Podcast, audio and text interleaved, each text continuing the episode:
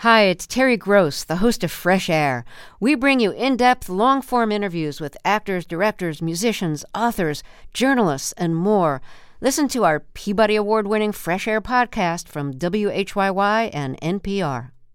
In the NoCo is supported by Blue Federal Credit Union, with locations from Denver to Cheyenne, helping members tap into the power of community. More information at bluefcu.com. From KUNC and the NPR network, this is In the NoCo, a daily slice of Northern Colorado news and happenings. It's Friday, December 1st. I'm Erin O'Toole. The sugar beet industry began in Colorado right around 1900. Today, it's only a small part of the state's economy, but through the early part of the 20th century, beets were the most significant agricultural product grown here. They were so important to the economy that people referred to sugar beets as white gold. During this time, thousands of Hispanic and Mexican people came to northern Colorado to work in the beet fields. Many of them eventually settled in Fort Collins, predominantly in what would come to be called the Tres Colonias, three neighborhoods that surrounded the Great Western Sugar Company. Betty Aragon Mitotes is something of an expert on the legacy of the families who settled in this area. She's been a longtime community leader advocating for Hispanic and Latino communities and co founded a cultural center spotlighting the Tres Colonias neighborhoods.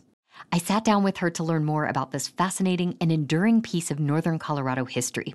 Betty, I'm excited to finally get the chance to talk to you. Welcome to In the NoCo. Thank you so much for the opportunity. I appreciate it.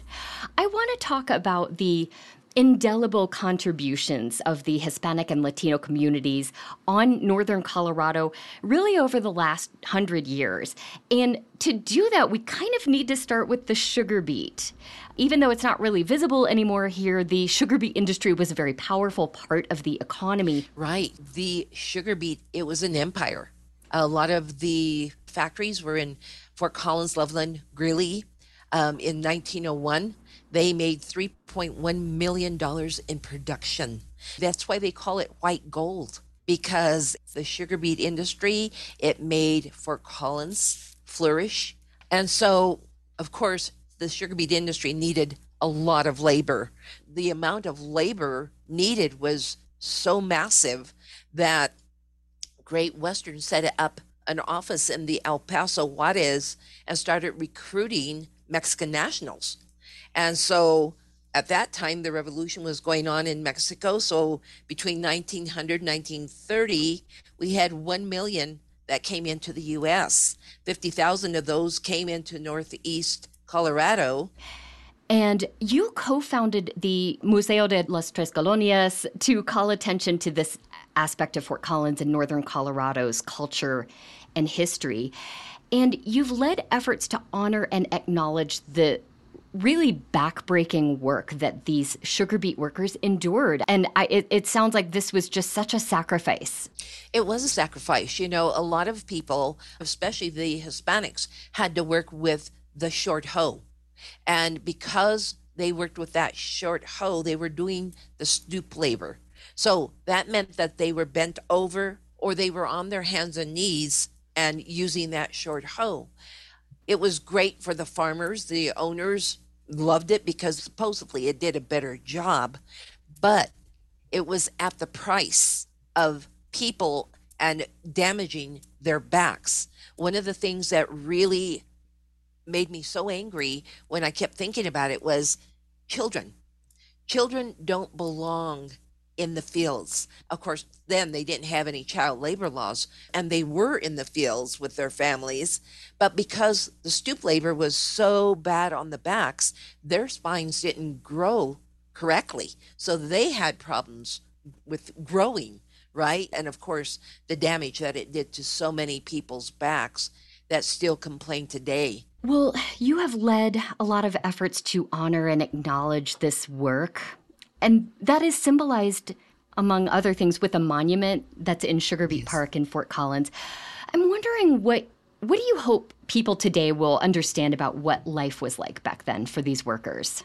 Being able to do the monument, I felt like it was really necessary in order to continue to educate the community, but to take away the stigma that was related to people that were working in the sugar beet industry there was a certain amount of shame. Hmm. People looked down on you because you were working in the beet fields, right? But you were providing a tremendous amount of service for not a whole lot of money. You know, it, I can't even express the feelings when we did that monument and I saw so many tears flow that day. You know, it was just, it came full circle, you know, for honoring forgotten people and their contributions and that they contribute today. You're so right because I think we look upon this area today, northern Colorado, Fort Collins, Greeley, and we think, you know, it's thriving. And this is really because of the contributions that were made decades ago. Con- and and they continue.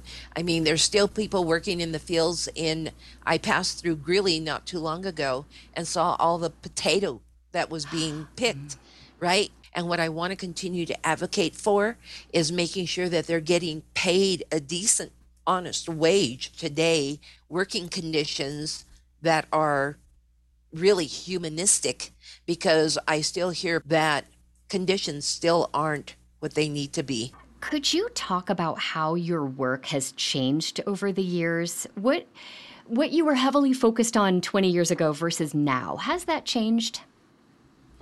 Um, you know what? Not really. I've gone to city council so many times in the past fighting about um, affordable housing and making sure that people that work here can live here. And I'm working on my new project honoring baseball because back in the day, Mexicans and Hispanics that were working in the beet fields, they couldn't play with the white players because of the discrimination.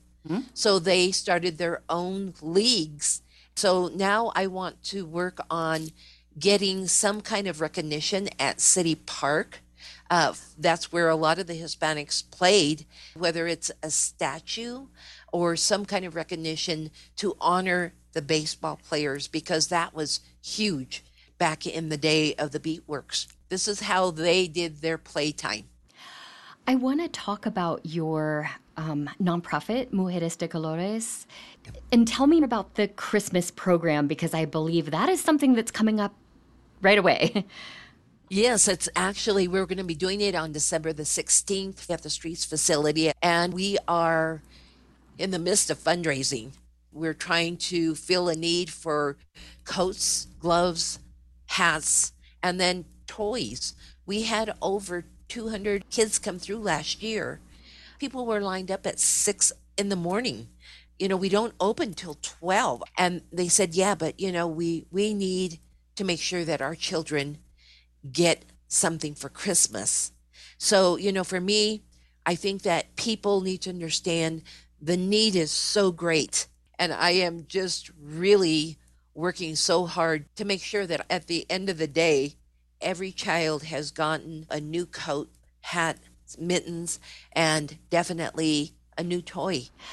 Betty, thank you so much for the work that you do in the community, and thank you for joining me today to talk about it. Erin, thank you so much for the opportunity. I just feel really blessed to have this connection. To learn more about Betty Aragon Mitotes, the Tres Colonias neighborhoods, and the work of Mujeres de Colores, you'll find links in our show notes and at kunc.org.